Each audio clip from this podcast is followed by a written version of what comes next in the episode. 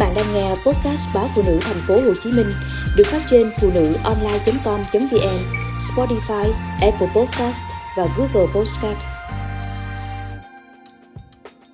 Bệnh chán ăn tâm thần gia tăng ở người trẻ.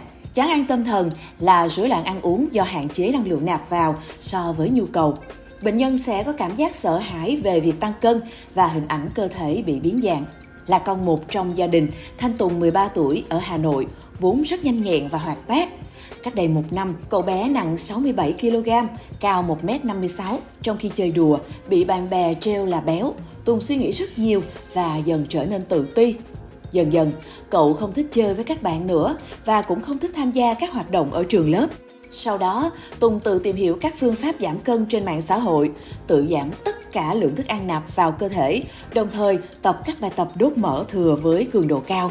Lúc này, Tùng bước vào giai đoạn dậy thì, chiều cao tăng nhanh chóng, cân nặng cũng giảm, thân hình cân đối. Dù vậy, cậu vẫn duy trì việc ăn kiêng và tập luyện, Tùng dần trở nên gầy gò, có biểu hiện mệt mỏi. Trước khi vào viện 2 tháng, Tùng cao 1m73 nhưng chỉ nặng 51 kg. Bố mẹ và những người xung quanh đều thấy cậu bé gầy gò nên khuyên ngừng ăn kiêng và tập thể dục điều độ.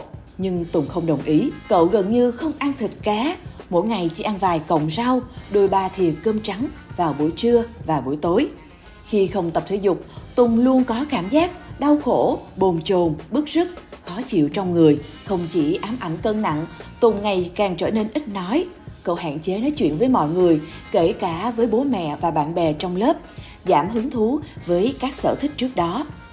Khi đến khám tại bệnh viện Bạch Mai, bệnh nhân rơi vào tình trạng mạch chậm. Người bệnh được yêu cầu khám thêm chuyên khoa tâm thần và được chẩn đoán chán ăn tâm thần, nhịp chậm xoang. Thạc sĩ bác sĩ Vũ Sơn Tùng, Viện Sức khỏe Tâm thần cho biết, gần đây, viện tiếp nhận nhiều bệnh nhân chán ăn tâm thần. Chán ăn tâm thần là rối loạn ăn uống do hạn chế năng lượng nạp vào so với nhu cầu. Bệnh nhân có cảm giác sợ hãi về việc tăng cân và hình ảnh cơ thể bị biến dạng, thậm chí không thể nhận ra mức độ nghiêm trọng của tình trạng trọng lượng cơ thể thấp. Có hai loại chán ăn tâm thần. Trường hợp thứ nhất là hạn chế ăn uống.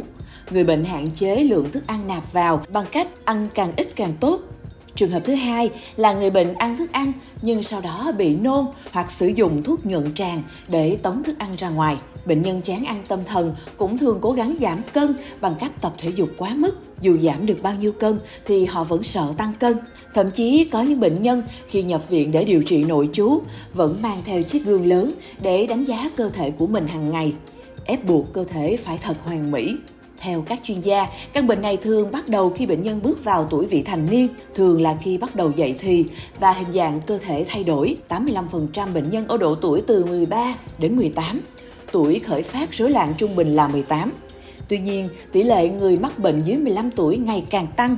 Lý do khi bước vào tuổi dậy thì, các bé gái hàng ngày phải lo lắng về ngoại hình của cơ thể, so sánh với cơ thể của bạn bè, và đôi khi nhận thức tiêu cực về hình ảnh cơ thể của chúng. Không ít trường hợp bị ảnh hưởng từ các ngôi sao khiến các bệnh nhân ám ảnh, cố gắng nhìn ăn để thay đổi giống như thần tượng của mình. Rối loạn ăn uống, đặc biệt là chán ăn, không chỉ xảy ra ở lứa trẻ tuổi mà gần đây đã có nhiều ghi nhận ở lứa tuổi trung niên ở cả nam và nữ. Người ta thấy rằng giai đoạn chuyển giao là giai đoạn dễ bị tổn thương nhất trong quá trình lão hóa ở phụ nữ.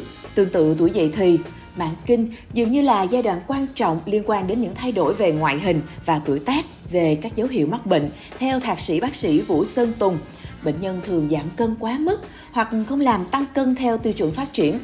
Bệnh nhân có ngoại hình mỏng manh, thon gọn quá mức. Bệnh nhân còn có dấu hiệu mệt mỏi, mất ngủ, chóng mặt hoặc ngất xỉu, móng tay đổi màu xanh, tóc mỏng, dễ gãy rụng, lông tơ mềm phủ khắp cơ thể bệnh nhân bị mất kinh hoặc rối loạn kinh nguyệt, nhịp tim tăng hoặc giảm bất thường ở mức độ nghiêm trọng nhất, bệnh có thể gây tử vong. Ngoài các biến chứng về thể chất, những người mắc chứng chán ăn cũng thường mắc các rối loạn về sức khỏe tâm thần khác như trầm cảm, lo âu và các rối loạn cảm xúc khác, rối loạn giấc ngủ, rối loạn nhân cách, rối loạn ám ảnh cưỡng chế, có các hành vi tự hủy hoại, có ý tưởng và hành vi tự sát. Tuy nhiên, các chuyên gia cũng chia sẻ, bệnh nhân và gia đình thường không nghĩ mình bị bệnh tâm thần, nên hầu hết đều đi khám ở nhiều chuyên khoa khác. Người bệnh cần đến khám và điều trị tại đúng chuyên khoa tâm thần để tìm ra nguyên nhân gây bệnh và để việc điều trị đạt kết quả cao nhất. Thạc sĩ bác sĩ Vũ Sơn Tùng khuyến cáo.